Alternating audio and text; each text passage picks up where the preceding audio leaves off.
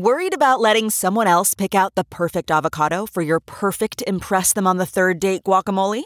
Well, good thing Instacart shoppers are as picky as you are. They find ripe avocados like it's their guac on the line. They are milk expiration date detectives. They bag eggs like the 12 precious pieces of cargo they are. So let Instacart shoppers overthink your groceries so that you can overthink what you'll wear on that third date. Download the Instacart app today to get free delivery on your first three orders while supplies last. Minimum $10 per order. Additional terms apply. Man, that sunset is gorgeous. Grill, patio, sunset. Hard to get better than that. Unless you're browsing Carvana's inventory while you soak it all in. Oh, burger time.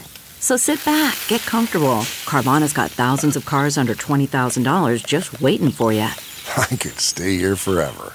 Carvana, where car buying meets comfort, meets convenience. Download the app or visit Carvana.com today.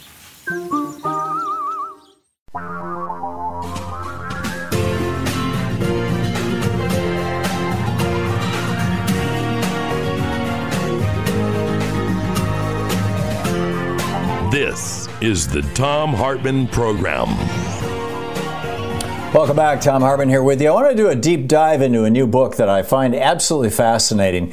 Craig Unger is the author of five books on the Republican war on democracy. His latest is American Kompromat. He's a Vanity Fair contributor for the past 15 years. His Twitter handle is Craig Unger, C R A I G U N G E R. The book is absolutely extraordinary. Craig, welcome back to the program. It's been a while since we've talked. Thanks for having me, Tom. It's absolutely my pleasure. I've had people call into this program and echo a question that has occurred to me on more than one occasion. For the last four years, we had a president who dismantled large parts of the American government, who tried to put toadies into the American justice system who would overlook the crimes of foreign dictators, and not just any one country, multiple foreign dictators, including, you know, for example, Saudi Arabia covering up the Khashoggi murder, stuff like that.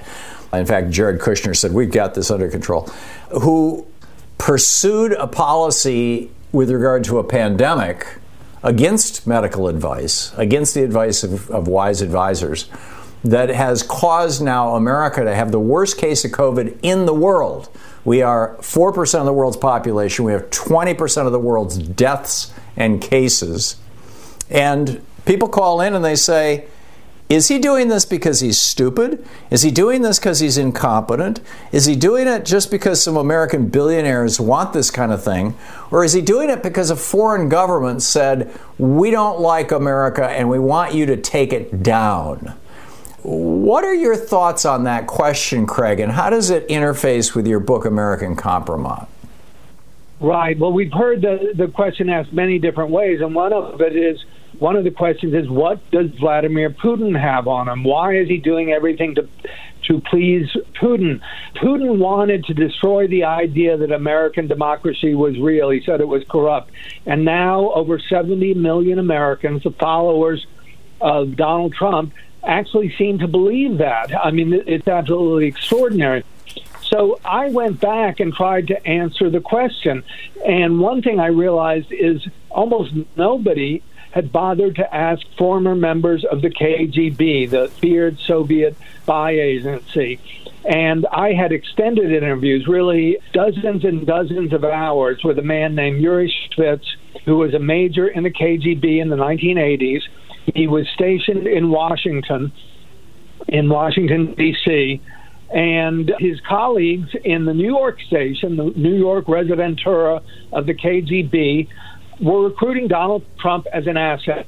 And I went step by step, and I think it's the first detailed narrative of how this happened. Well, we have an hour here. Let's let's just walk through it. this starts in 1977. Tell me about that. Right. Well, Trump at the time had just married his first wife, Ivana, who was a Czech national. And the Czech Secret Service, which is known as the STB, reported to the KGB this was the years of the evil empire of the Soviet Union. The Cold War was raging. And so they began to keep tabs on Donald Trump that way.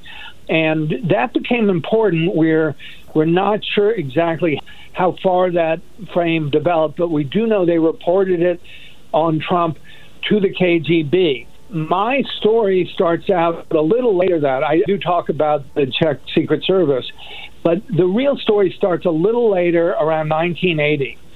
And at that time, Trump had developed his first really genuinely successful, and, and many of them were not really successful, real estate ventures. And this was a Grand Hyatt Hotel, which is right next to Grand Central Station. And like any hotel, it opened around 1980. And like any hotel, it needed a lot of television sets. And where did Trump buy his TV sets? But an electronics store on Lower Fifth Avenue near the Flatiron Building, if you're familiar with New York. Yeah, and you're talking about. He, hang on just a second, Craig. You, you, kind of flew through that, and just I think a lot of people might have missed what you're saying. He built a hotel. It's got hundreds and hundreds of rooms in it. I've stayed in that hotel. I've taught seminars in that hotel, in fact, and each one of those rooms has a television in it. So he needed hundreds and hundreds of televisions. So where did he go to get those? Go ahead. Right. You might think that a blue chip franchise outfit like Hyatt would go to a reliable third party vendor. But instead, they went to a place called Joy-Lud Electronics on Lower Fifth Avenue, and Trump bought hundreds of TV sets there. And it happens that that electronics store was controlled by the KGB. It was sort of a KGB front. And that's the man, one of the co owners, was known as, according to my source, was known as a spotter agent. And what does a spotter agent do? He spots potential recruits for the KGB. And when this transaction took place, for the very first time, the doors of the KGB were opened to Donald Trump. Oh, hang on just a second. How do you know that Donald Trump didn't patronize this particular store simply because some person three or four levels down inside his organization did a search on those TVs that they needed in New York City and found that that store was offering the lowest price? Well, they may well have been offering the lowest price, and it may well be that Trump really didn't know what he was doing. That's quite possible. But the KGB didn't know what it was doing. And according to my sources, the owner, he was a Ukrainian Jew, when he left the Soviet Union in 1972, it was virtually impossible for Soviet Jews to get out of the Soviet Union. And the KGB made a deal with him, as it did with many, many people, and they said, We'll let you immigrate on one condition, and that is you have to work for the KGB when you're in the United States. And later on, that's exactly what happened. The store was, the FBI was keeping an eye on it. I talked to a former federal prosecutor who said he hung out with the FBI watching the comings and goings of it. And this was a way to first make contact with Donald Trump. He was one of hundreds of people. This was not one great 40 year plan. This took place over 40 years. Rather, it was a sequence of operations that developed and developed and developed. And this is how, at least this part of the uh, intelligence began. So, how did they make contact with Donald Trump? I mean, I'm still operating the assumption here that it wasn't Trump who walked into the store and bought the TVs. How did they get to him? Right. It was the owner, Semyon Kislin. I confirmed it with him. He confirmed it by email. Originally, he had told Bloomberg News that he sold hundreds of TVs to Trump. So that much had been out there. What is new here is his alleged relationship with the KGB and the store's relationship with the KGB. And this is from my source, Yuri Shvets, who is, to my knowledge, the first KGB operative, the first former operative of the KGB, rather, to come out in public and to explain exactly how it happened and how it how this operation went forward and that they gradually reeled Trump in. He may not have done this knowingly initially, but this was the start of it. That's fascinating. We're talking with Craig Unger, his brand new book, just out, American Kompromat How the KGB Cultivated Donald Trump as an Asset. Did we have a foreign asset as president for four years? We're going to find out. Craig Unger is with us. You can check out his book, American Kompromat. This is the Thom Hartmann Program. We'll be back with Craig in just a moment. Stick around.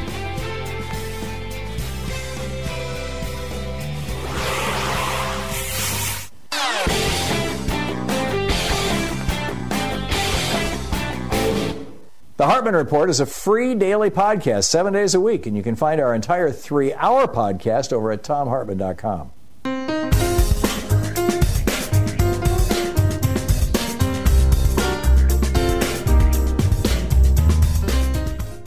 We're talking with Craig Unger.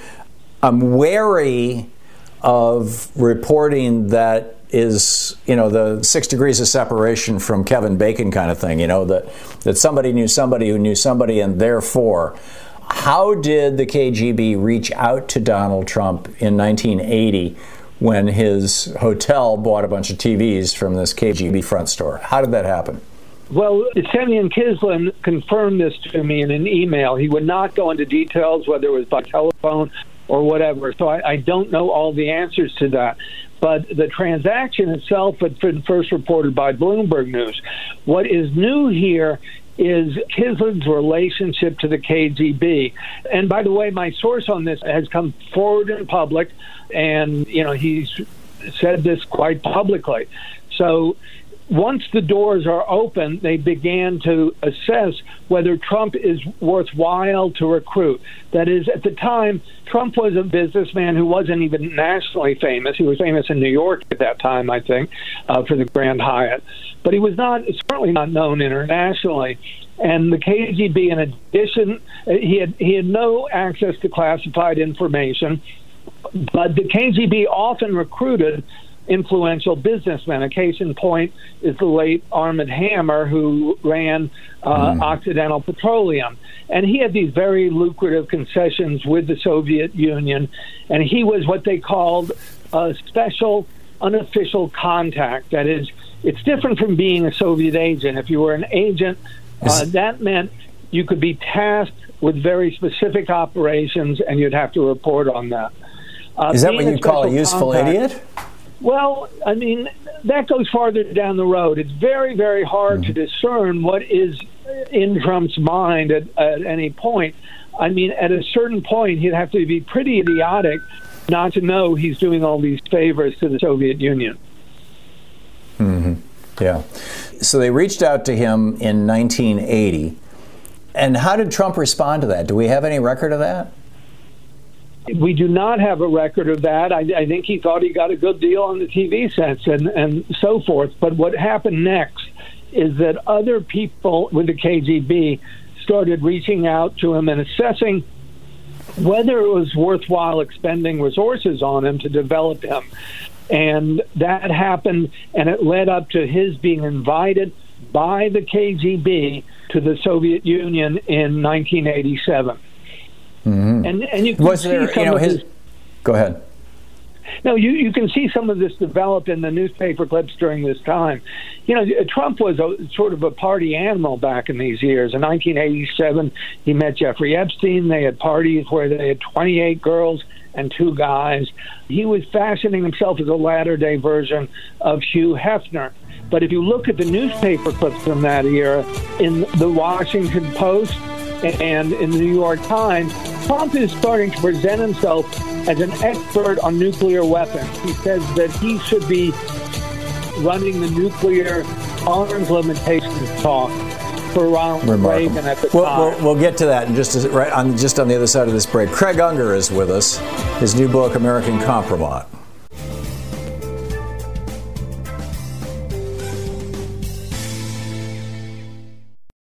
Sometimes Louise and I just crave a restaurant quality dinner at home without doing all the work or driving. Well, CookUnity is the first chef to you service delivering locally sourced meals from award winning chefs right to your door every week. And it appears to be less expensive than other delivery options. Go to cookunity.com slash Hartmann with two N's or enter the code Hartmann with two N's before checking out for 50% off your first week. We just received our first meals from CookUnity and what a huge difference it is to get the best chefs in the country to bring creative, delicious meals to us and you every week. Every meal is handcrafted by chefs and made in local micro kitchens, not large production facilities. We just had the Chipotle maple glazed salmon with green beans and mango pico de gallo. It had everything we love in a meal. They have all sorts of options like vegan, paleo, pescatarian, gluten free, and more. Menus are posted two weeks in advance, so you have plenty of time to choose. Experience chef quality meals every week delivered right to your door. Go to cookunity.com slash Hartmann with two N's or enter the code Hartmann with two N's before checking out for 50% off your first week. That's 50% off your first week by using the code Hartmann or going to cookunity.com slash Hartmann.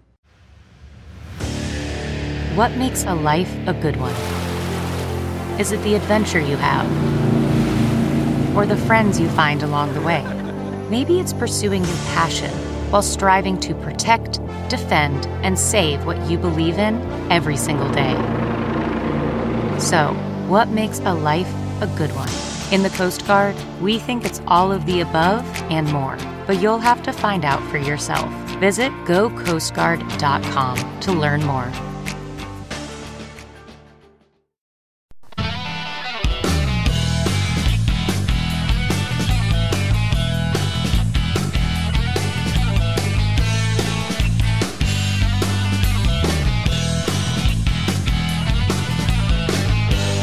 Craig Unger, the author of American Kompromat. So, Craig, 1977, uh, Donald Trump marries Ivana Zelnikova, a 28 uh, year old Czech model, and the KGB starts watching him. In 1980, a front organization for them in New York sells him, presumably at a really, really good price, TVs for one of his major hotels and kind of opens the door for a relationship between him and them, which takes us to 1984 where is it David Bogatin? And then Trump starts talking about, I'm an expert on nuclear arms. How did Trump go from being, in 1980, basically a guy who was representing himself as a playboy, as, as that generation's answer to Hugh Hefner? You know, with these parties with Jeffrey Epstein, with just the two of them and 20 young women. How does he go from that to publishing a piece in the New York Times and the Washington Post four years later presenting himself as an expert on the nuclear arms relationship between the United States and the Soviet Union. Right. See, if you go to the clips of the mid 80s, that Trump is talking to reporters at the New York Times and Washington Post and saying that he's a world leading expert on nuclear arms, which of course he's sort. But according to my source, Yuri Shvets, who was in the KGB at that point, and Yuri recruited spies back then. He was in the Washington bureau, and all the stuff with Trump was going on in the New York. And you see them pumping him full of KGB talking points, saying that, wow, you have these wonderfully unorthodox views on foreign policy. Uh, you should really run for higher office. You should be president. You should make all these views public. Now, if Trump reaches out to papers in the United um, and the next step is that he is invited to the Soviet Union, and the entire trip is overseen by the KGB. There's a general in the KGB named Ivan Gromyakov who initiates the invitation. It goes through the Soviet ambassador directly to Trump, and he's flown over by Intourist which is a really a subsidiary of the KGB. It's a travel agency, but it makes sure you are fully monitored the whole trip. That there are you're being monitored in your bedroom at the hotel once you get there, and so forth. And all the while, Trump, according to Yuri, is being force fed talking points by the KGB and that leads up to his exploratory run for the presidency. People have forgotten about this, but this is for the 1988 nomination. Wow. And that was the end of Reagan's term, and that was when his vice president, George Herbert Walker Bush, got the Republican nomination. Was Trump planning on running as a Democrat or a Republican? And how serious well, did that eh, get? Yes, as a Republican. And it was reported in the New York Times, and Trump went up to Portsmouth, New Hampshire to a restaurant called Yoken's, and that's sort of a rite of passage if you're running for the Republican nomination and you want to enter the primaries that year. And the Times did report on, and it's sort of buried and forgotten. But what is absolutely extraordinary is what happens next. And I think it's the closest to real evidence of this that's pretty solid. Again, this comes from Yuri Shvets, the, the major in the KGB. And what you see is in September, of 1987, Trump takes out a full page ad in the New York Times, the Washington Post, and the Boston Globe. And it's full of all these wacky talking points about American foreign policy. And it says America's being taken to the cleaners and that we're being screwed over by NATO and our allies like Japan are just not worth it. And these are no American politician was talking like that at this time, or frankly, any time since. NATO has been uh, a real bulwark for the rise of the Western alliance and our ties to Western markets in Europe, of course, and in Japan as well. So why was he trying to demolish them? It's because the KGB wanted to. And Bury, meanwhile, my source had gone back to Moscow, and he was in uh, KGB headquarters in September of 1987, and the KGB circulated an internal memo celebrating the acquisition of a new asset by the KGB and a, a successful active measure that's an act of propaganda. And that was uh, and that was Donald Trump publishing these pieces in the Washington Post and the New York Times calling for breaking up our relationship with NATO and Japan, right? Absolutely. Yeah, amazing stuff. We'll continue on the other side of this break. Craig Unger is with us. His new book out, American Kompromat. Stick around. This is the Thom Hartmann Program. Today we're reading from the Polar Bear Expedition, the heroes of America's forgotten invasion of Russia, 1918 1919. It's a story, by the way, that the Russians remember well, but most Americans are unaware of. This is from the prologue Nizhny Gora, Russia, January 19th, 1919. They've been expecting it for weeks, hell, months. And so the men of Company 8 of the 339th Infantry Regiment, the Polar Bears, as they would come to call themselves, have stood night and day in 40 below zero temperatures. They stamp their feet and try not to touch bare skin on the frozen barrels of their weapons, lest their flesh be ripped off. They peer through the deep ebony night of their dark log lined dugouts into the frigid tundra toward the south and east across the ice choked river and watch for it, wait for it, and wonder how many will come and how they will perform when they do. And they wonder, too, if and how they will ever get out of this place, this frozen Hades, this last place on earth at the top of the world. And then early on this morning, they do come, a horde of them, dim forms in the distance spread out across the Vaga River. Some on skis, others on snowshoes, all of them armed, like ghost warriors traversing the river Styx, hundreds of them to their mere handful of 46. Bolos, the men call them, Bolsheviks. Now a shell flung from upriver, arcing and piercing the barely gray of dawn, flies over the village. Lieutenant Harry Meade awakens with a start, quickly dons his fur hat and overcoat and boots, and races to the far outpost where this scant group of half dozen men stands guard against not only the enemy, but the tide of history. The sergeant hands him his field glasses and he squints through the misty, blowing snow. The only sounds the sharp snapping of frozen tree branches and the dull booming of the river ice cracking. He sees them now, coming on several hundred yards in the distance, and he quickly understands that the company is probably doomed.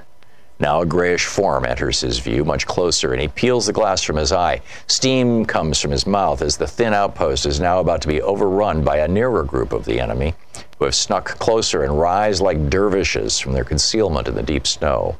Lieutenant Harry Meade, late of Valparaiso, Indiana, and Detroit, Michigan, stranded more than 200 miles from his regiment's base at Archangel, Russia, doesn't have to speak as the mass of bolos descends on his small attachment. His men are already furiously firing their machine guns and rifles at this grisly apparition, all while more artillery shells spew over them and land amid them. Meade yells the words anyway, as if by rote, as if it's not too late, as if any of them has a chance. Fire, Meade orders his men. For God's sake, fire! Chapter 1 The March to Intervention. The preliminaries began on March 9, 1918, with millions of high explosive and gas shells raining across the front between the northern French cities of Pres and Saint Quentin. The smothering of the British held territory continued through the week and beyond and was topped off with a continuous salvo from 6,700 pieces of German artillery, which began at 4:30 in the morning on March 21st.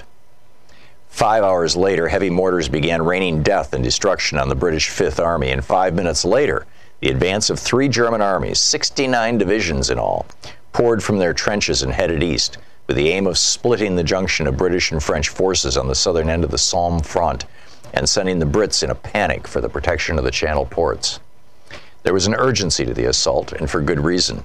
With the signing of the Treaty of Brest-Litovsk on March 3rd, Russia had officially taken itself out of the war and relieved the pressure on Germany's eastern front. After years of fighting a two front war, German forces were now consolidated. Meanwhile, the United States, which had declared war on Germany nearly a year before, had yet to send enough men across the Atlantic to tip the balance in the Allies' favor on the Western Front. But the Yanks were coming. During that spring of 1918, therefore, Germany had a small and unique window in which to act while the numbers favored them, and so the hand picked assault troops went forward in great and deadly haste. Above the attackers, 326 fighter aircraft soared into the morning, their opposition just 261 British planes. Following barrages, small teams of stormtroopers appeared out of the deep fog and, ignoring the British strongpoints, cut swaths through the trenches with light machine guns, automatic weapons, and flamethrowers. By the end of the first day of what would be a months long offensive, the Germans had pushed more than four miles through the British and were still advancing. In their wake, they left the bodies of an untold number of defenders, thousands of wounded, and 21,000 prisoners. By March 23rd, three huge guns made by the arms manufacturer Krupp had been hauled forward and began sending shells into Paris, 72 miles away. 200 Parisians would be killed on that day alone. Those unlucky Parisians would be but grains of sand in an ocean of war that had enveloped France since August of 1914, when a gray tide of Germans had pushed across the border with Belgium and by early September had very nearly taken Paris. The flood was checked on the Marne River east of the French capital in early September, but the war, it would eventually become known as the Great War, had only begun. The Germans intended to stay, and by the end of 1914, a dizzying series of parallel zigzagging trenches, French, German, and to the north, those of France's British allies, scarred the French soil, the Polar Bear Expedition.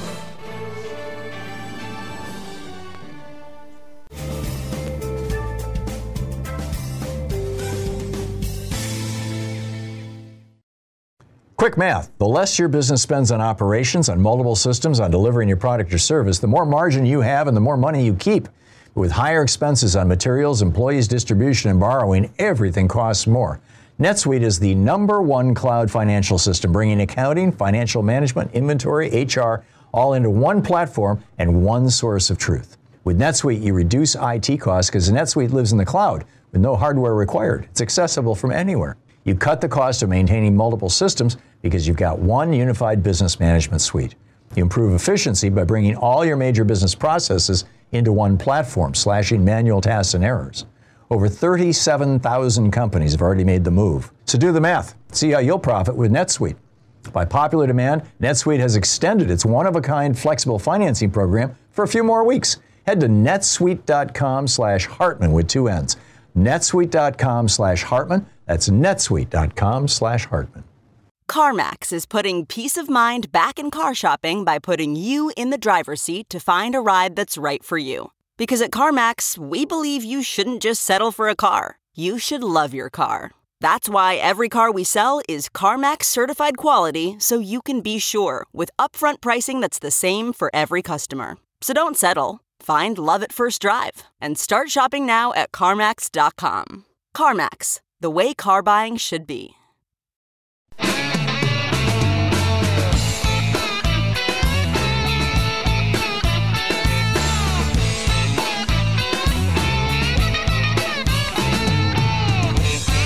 And welcome back. We're talking with Craig Unger, the author of uh, multiple books, including his newest, American Kompromat. And we kind of left the story off in 1987, as I recall, with the Soviet Union. Keep in mind, this is pre Gorbachev, pre Glasnost, and all this kind of stuff. With the Soviet Union actually essentially throwing a party that they've recruited a new agent in Donald Trump. Do I have that right, or am I exaggerating? Well, Gorbachev has taken over by then, but it's, a, ah. it's before the real thaw. It really is. I mean, the Soviet mm-hmm. Union crumbled in 1991, and this is several years mm-hmm. earlier. And what you see is that Donald Trump has taken out a full page ad in uh, three of the nation's most prestigious newspapers that are putting forth KGB talking points. And the KGB actually circulates a memo, an internal memo, announcing that as a successful active measure done by their new asset, Donald Trump. Right. And then he goes up to New Hampshire to explore a run for president. So bring us up to the Republican primary. You know, I mean, it's been widely reported in the press that he's been doing a lot of business with oligarchs all over the world, but particularly from the former Soviet states and from Russia, and apparently laundering their money. Is that a part of this story? Yes, it is. If you go back to 1984, you'll see a man named David Bogatin, who is another Soviet emigre, and Trump had just built Trump Tower, and it was glitzy, and everyone was oohing and eyeing over.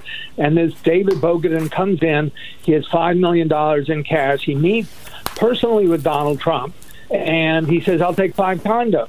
Uh, five million dollars, by the way, back then is the equivalent of about fifteen million today. So Trump doesn't ask any questions. He takes the money, and this is in effect money laundering. The the two predicates for money laundering are all cash transactions with an anonymous enterprise. And uh, Trump did this repeatedly, again and again and again. The state of New York Attorney General investigated a bit and said this was money laundering. And what's amazing to me is there were at least 1,300 similar cases, that is, Trump condos that were sold under similar conditions that could pass for money laundering. All cash, anonymous purchase. 1,300 times? Yeah, I don't think that's an accident. I think that's a pattern. So, I mean, one, yeah, this is this problems, is why Eric Trump said we don't need a lot of money from American banks. We're getting all the money we need from Russia. Is that what he was talking about? Well, that's certainly part of it. It continues later on after Trump goes many, many times in Atlantic City, and a company called Bayrock, a real estate development company, opens in uh, Trump Tower, and they offer him fabulous deals don't have to put up a dime. You develop the buildings. We'll do all, of that. We'll raise hundreds of millions of dollars, and we'll give you a, a very healthy piece of the action. We just want to use your name. And this is money that was coming from enterprises tied to the Russian mob and the KGB and its successors in the Russian Federation. So we see that Trump was doing that. I mean, my understanding is that there were also Saudi billionaires who were buying into Trump Tower and buying Trump products, and there were billionaires from other countries who were laundering money for him too. Is this a matter of, at least at this stage in the game, here we're, we're up to the uh, presumably the early 2000s, late 90s, I think is when his bankruptcies were, that he is displaying some kind of loyalty to one particular country, to Russia, or just that any oligarch or any corrupt regime that comes along and says, hey, Donald, we can make you millions of dollars if you'll just launder money for us, he just jumps at. I mean, is this Donald Trump being a career criminal or is this Donald Trump being a Russian asset? Well, both. I mean, I don't think there's a real difference. I mean, I regard his temperament as that of a mobster, but the deals he, I mean, the, Russian intelligence is very, very closely tied to Russian organized crime. It's not like the United States where you always see the Italian mafia at war with the FBI. Russian organized crime is part of Russian intelligence. They use it and they're allowed to work as they work within the parameters of what was the KGB successors. Hmm. So Trump will uh, deal with next step. anyone really, the Saudis, as you say, or other people as well. Right. I realize it's an aside to this. I don't know if you cover uh, Jared Kushner getting a, a billion dollars out of the Middle East while he's in the White House. I mean, isn't that the sort, the same sort of thing, exploiting a position to enrich yourself?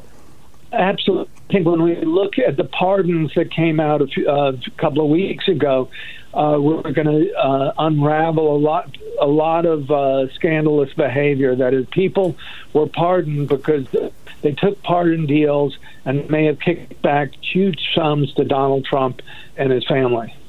We're talking with Craig Unger, his new book, American Kompromat. Craig, in some of your writings, and I know there's a chapter about it in your book, American Kompromat, you talk about Donald Trump's relationship with Jeffrey Epstein. Is this related in any way to his relationship with Russian mobsters? Well, there, there is a big overlap, I think, and you know, as I say, the title of the book is American Kompromat. Kompromat means compromising material, and when I look at Ghislaine Maxwell, uh, you know, most people have looked at a sexual trafficking, which it is and was and was horrible, but I look at it more as a kompromat factory. Is they are manufacturing and recording the dirty little secrets of the richest and most powerful people in the world. They had video cameras, so they had enormous amounts of kompromat. And how it was used is absolutely fascinating because you have to look at, well, who had control of this kompromat? Clearly, Epstein did to some extent before he was killed, but he was investigated by 2005. So the Palm Beach County Sheriff's Department had some of it. The lawyers on both sides had some of it. Ghislaine Maxwell had some of it. And I even tracked down a former sheriff from the Palm Beach County Sheriff's Department who told me he had 478 sex videos, DVDs, and he escaped to Russia. I tracked him down by phone in Moscow and clearly he was trying to make deals with the Russian government, which appeared to be selling all that kompromat to Russia. Now, is this 478 sex videos of Donald Trump with underage girls at Jeffrey Epstein's place, or just all kinds of wealthy and powerful Americans that Jeffrey Epstein invited over to have sex with underage girls? Well, it, it appears to be the latter, though there was one case, an associate of Epstein told me that around 2004, Epstein and Trump had a big falling out. They'd been friends for around uh, 15 years or so, and, and uh, Epstein was to Trump. And he started showing around photos of Trump with, uh, I believe, two half naked girls, and I was told they were girls, not women. They were quite young. And they are, Trump is in the photo, and they are pointing at and left uh, a wet stain on Trump's trousers that are in an unfortunate location. Hmm. Meaning what? That he had just had sex? Well, or that he's incontinent. Meant that, and that. Um,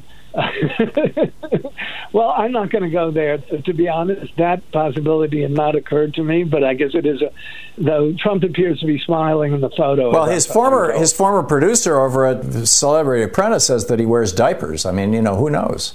Right, right. I don't know about that one. Yeah, fascinating stuff. Fascinating stuff. We're talking with Craig Unger.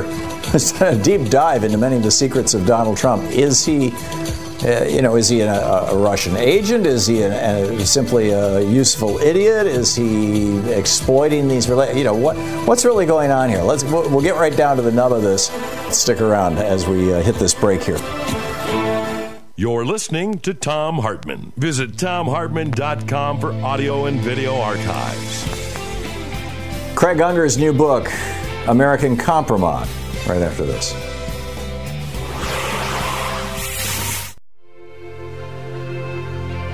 On the Science Revolution this week is Dr. Michael Mann on the new climate war. He shares how fossil fuel companies have waged a 30 year campaign to deflect blame and responsibility and delay action on climate change. Dr. Eric Feigl-Ding drops by, warning us the coronavirus could be a thermonuclear pandemic. He'll also talk about the new COVID variants and what he would do differently. Severine Fleming from Greenhorns is here about food security, regenerative agriculture, and the hidden value of local food.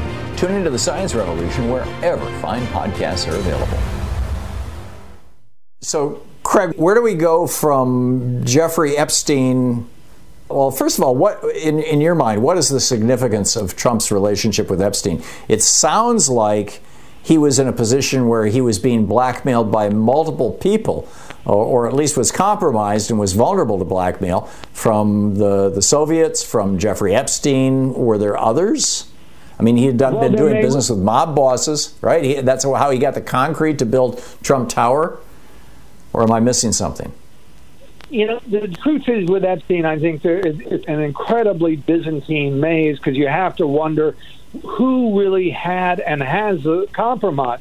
Epstein's lawyers would have had access to it, and they were from this giant law firm, Kirkland and Ellis, which included William Barr, Alex Acosta, who was Secretary of Labor and gave the sweetheart deal to Epstein, to a lot of major high ranking people in Trump's Justice Department. People like Brian Benczkowski was head of the criminal division. He was part of that group at Kirkland and Ellis. So there's a lot of that. Also, the Epstein operation, it's clear Epstein had links to Russians himself.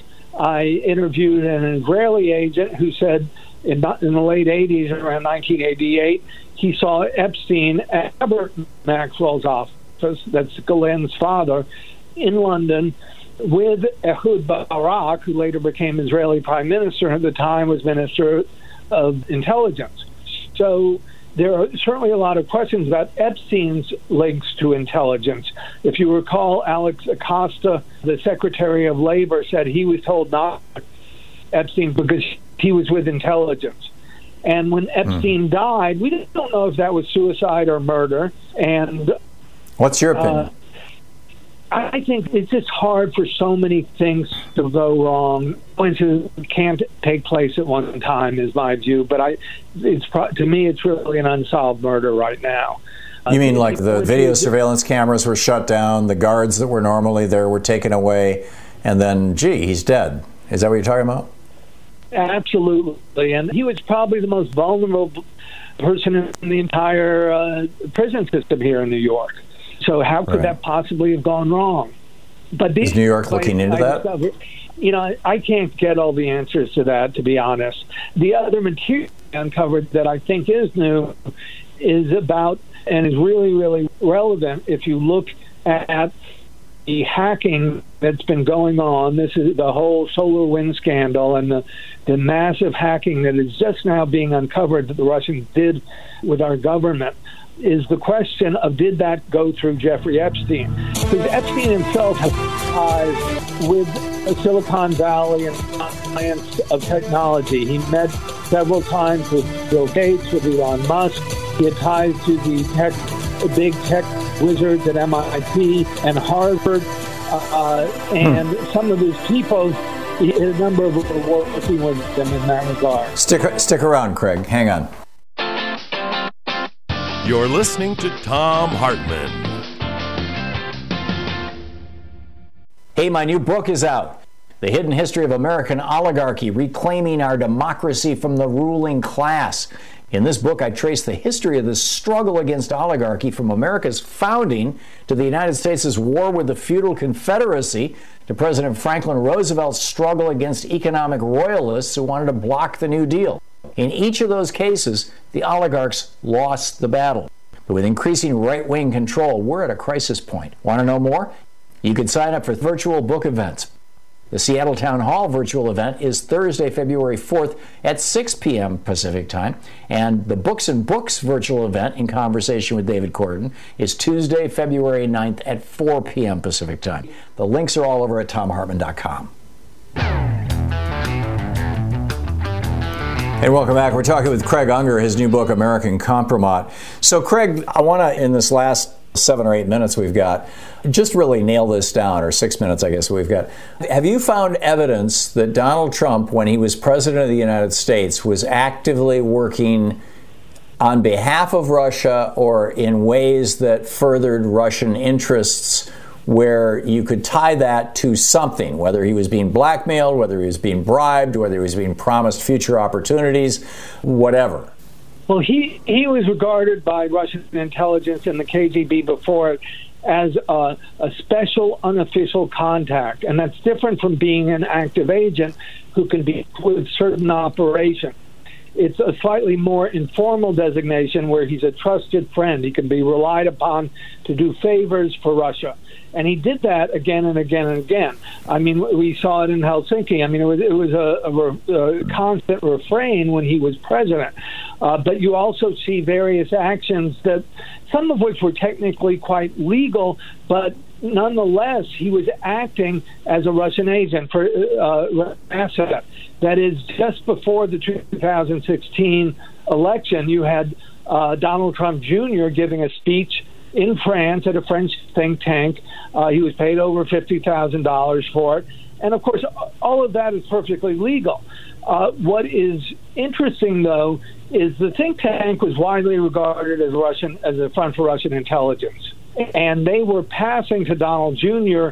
their talking points for what they wanted his father to do as president in the Middle East. Sure enough, uh, once Trump became president, he did exactly what the Russians wanted. They, he withdrew American troops from Syria. He abandoned our Kurdish allies and left the Russians uh, in a dominant position in that vitally important strategic area. And what my book does, it shows one after another event like that happening again and again and again, and that Trump is effectively working as a Russian asset. And according to Yuri Shvets, that's precisely what he was. Do you think he was taking these actions because they had succeeded in, uh, you know, some may say brainwashing, but you know, the Russians have a point of view of the world and themselves that you know that he had simply adopted their worldview as opposed to the American worldview. And I'm thinking of, you know, blowing up the Iran nuclear deal, although Russia was a party to that, but Iran is an ally of Russia's, you know, pulling the U.S. out of NATO or, or threatening to, and, and certainly uh, taking a meat axe to NATO in general. The same thing with the United Nations, the same thing with his anti climate stuff, because, you know, oil is one of the principal funders of the Russian government.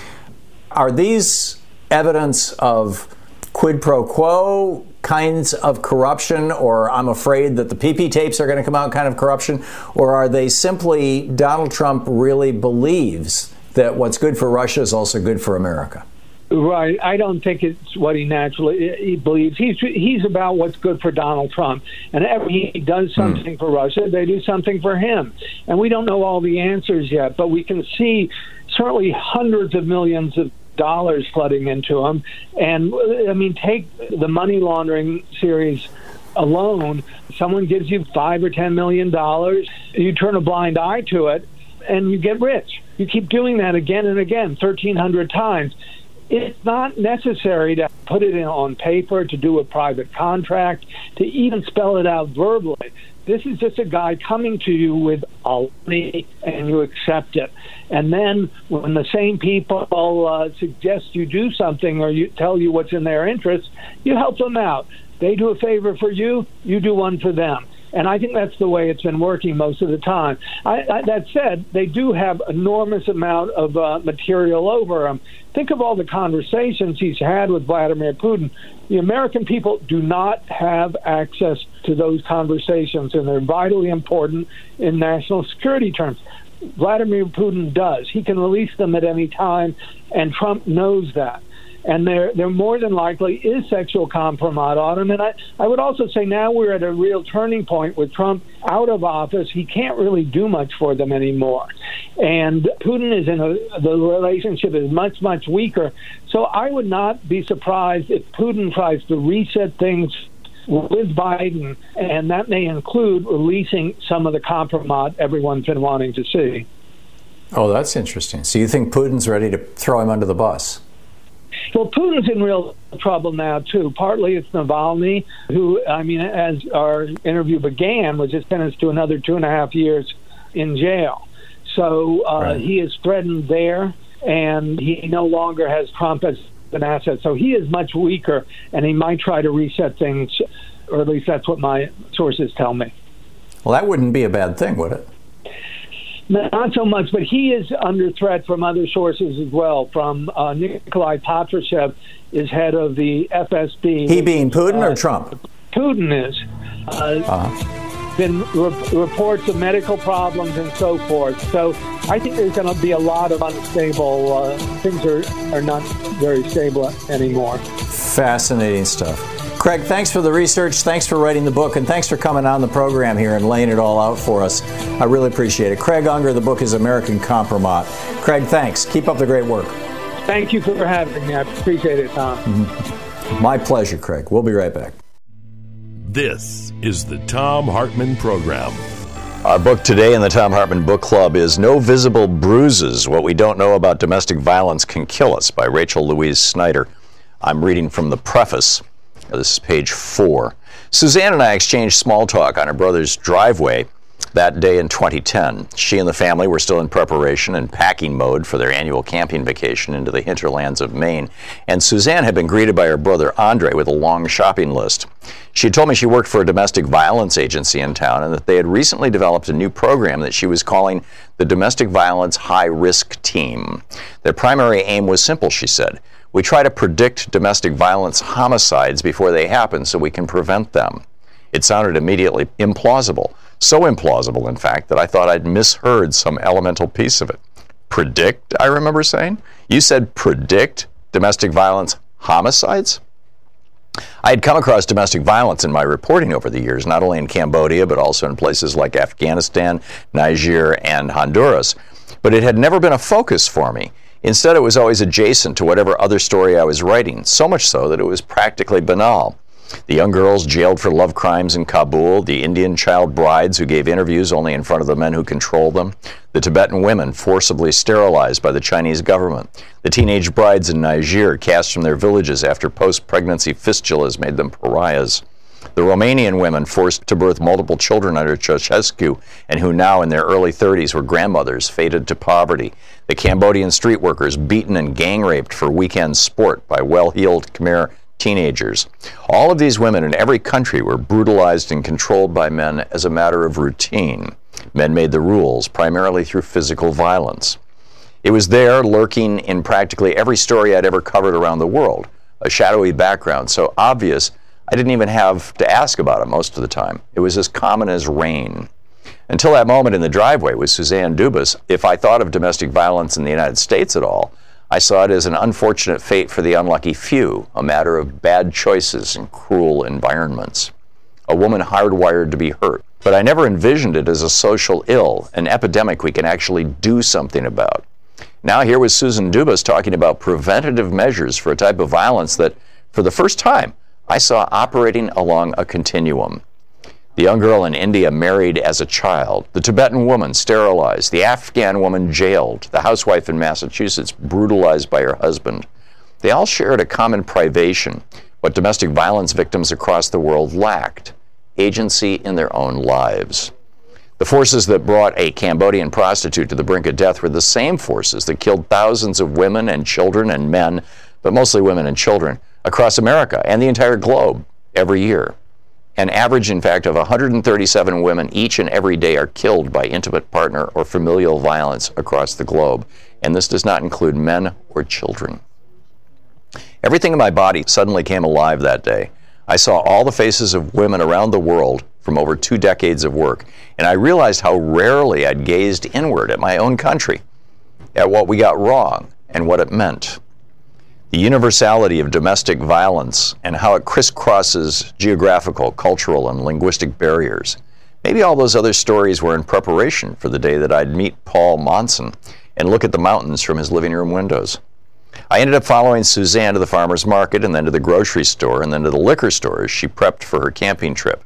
I helped her carry ice and peaches and hamburger meat. I asked question after question while she drove and while her mother Pat sat in the passenger seat, chiming in here and there. How did it work? How many have you stopped? What else can you predict? My questions were vast and endless. Like many people who hold a casual acquaintance with a problem, I believed all the common assumptions. That if things were bad enough, victims would just leave. That restraining orders solved the problem. And that if a victim didn't show up to renew a restraining order, the problem had been solved. That going to a shelter was an adequate response for victims and their children. That violence inside the home was something private, unrelated to other forms of violence, perhaps most notably mass shootings.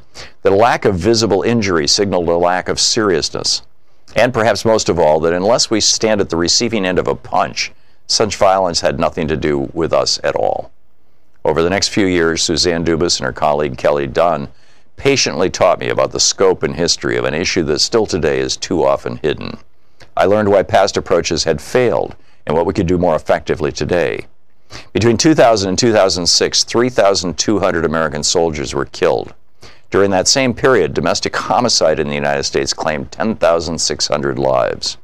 This figure is likely an underestimate as it was pulled from the FBI's supplementary homicide reports, which gather data from local police departments, and participation is voluntary. 20 people in the United States are assaulted every minute by their partners. Former UN Secretary General Kofi Annan called violence against women and girls the most shameful human rights violation. And the World Health Organization called it a global health problem of epidemic proportions. A study put out by the United Nations Office on Drugs and Crime cited 50,000 women around the world were killed by partners or family members in 2017 alone. 50,000 women. The UNODC report called Home the most dangerous place for women. The book No Visible Bruises by Rachel Louise Snyder.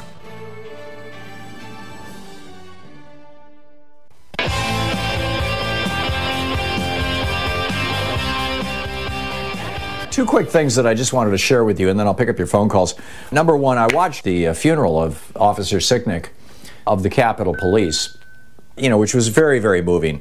And interestingly, Fox News refused to carry it, and uh, their hosts are saying that Democrats don't support the cops. It's bizarre. You can see, you can read that over at MediaMatters.org. And I've spent a lot of time you know, in the Capitol building itself and in the in the various Senate and House office buildings where the Capitol Police, you know, are running the show. And the Capitol Police is a very extraordinarily professional police department.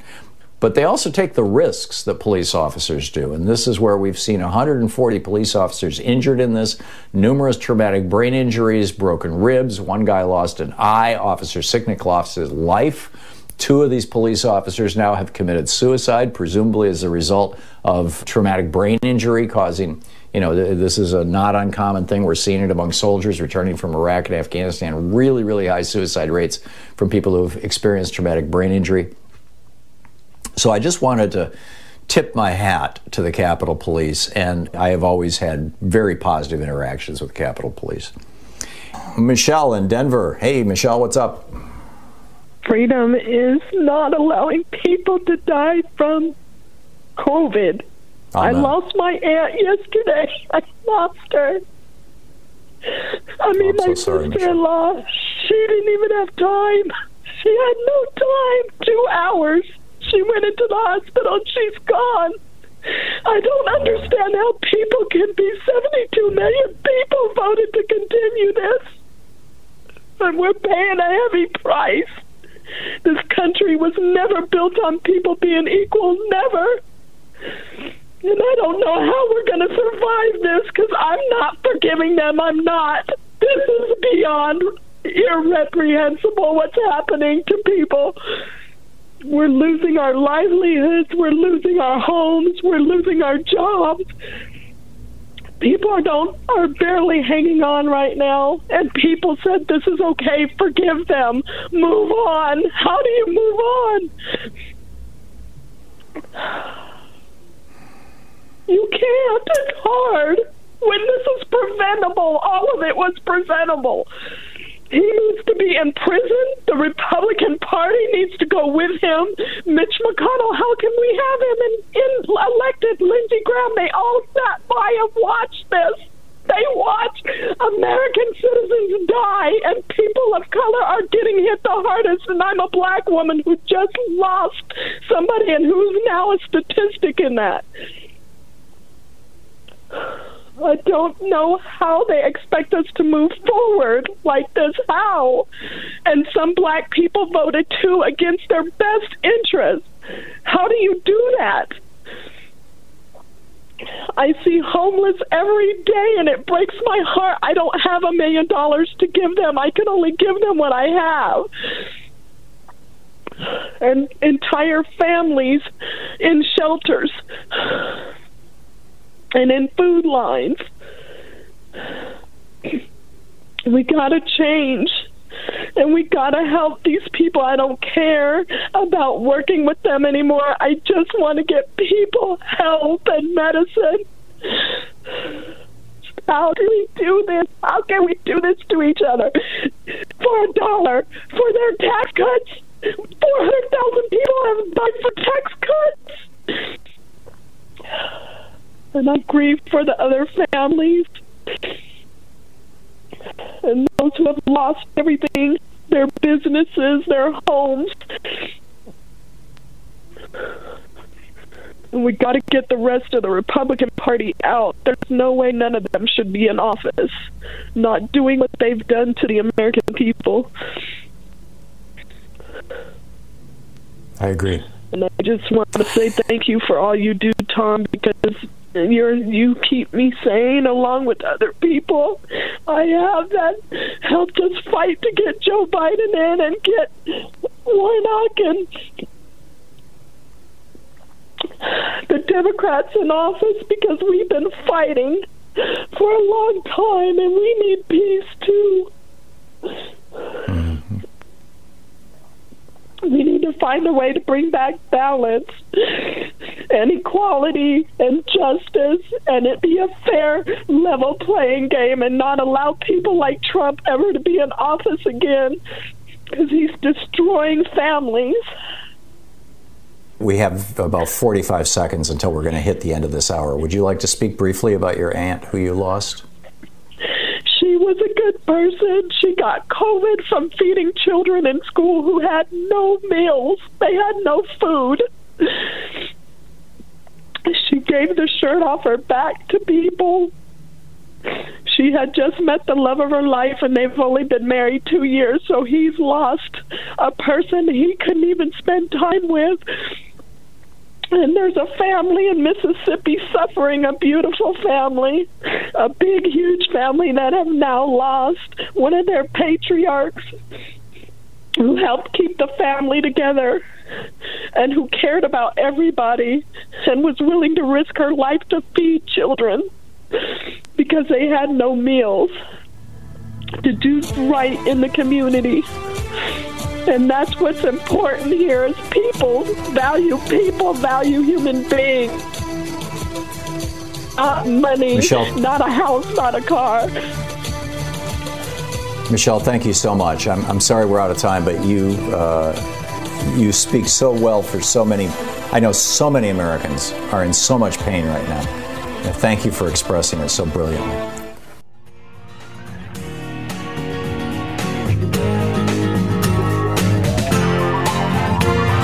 You've been listening to Thom Hartmann. For audio and video archives, visit thomhartmann.com.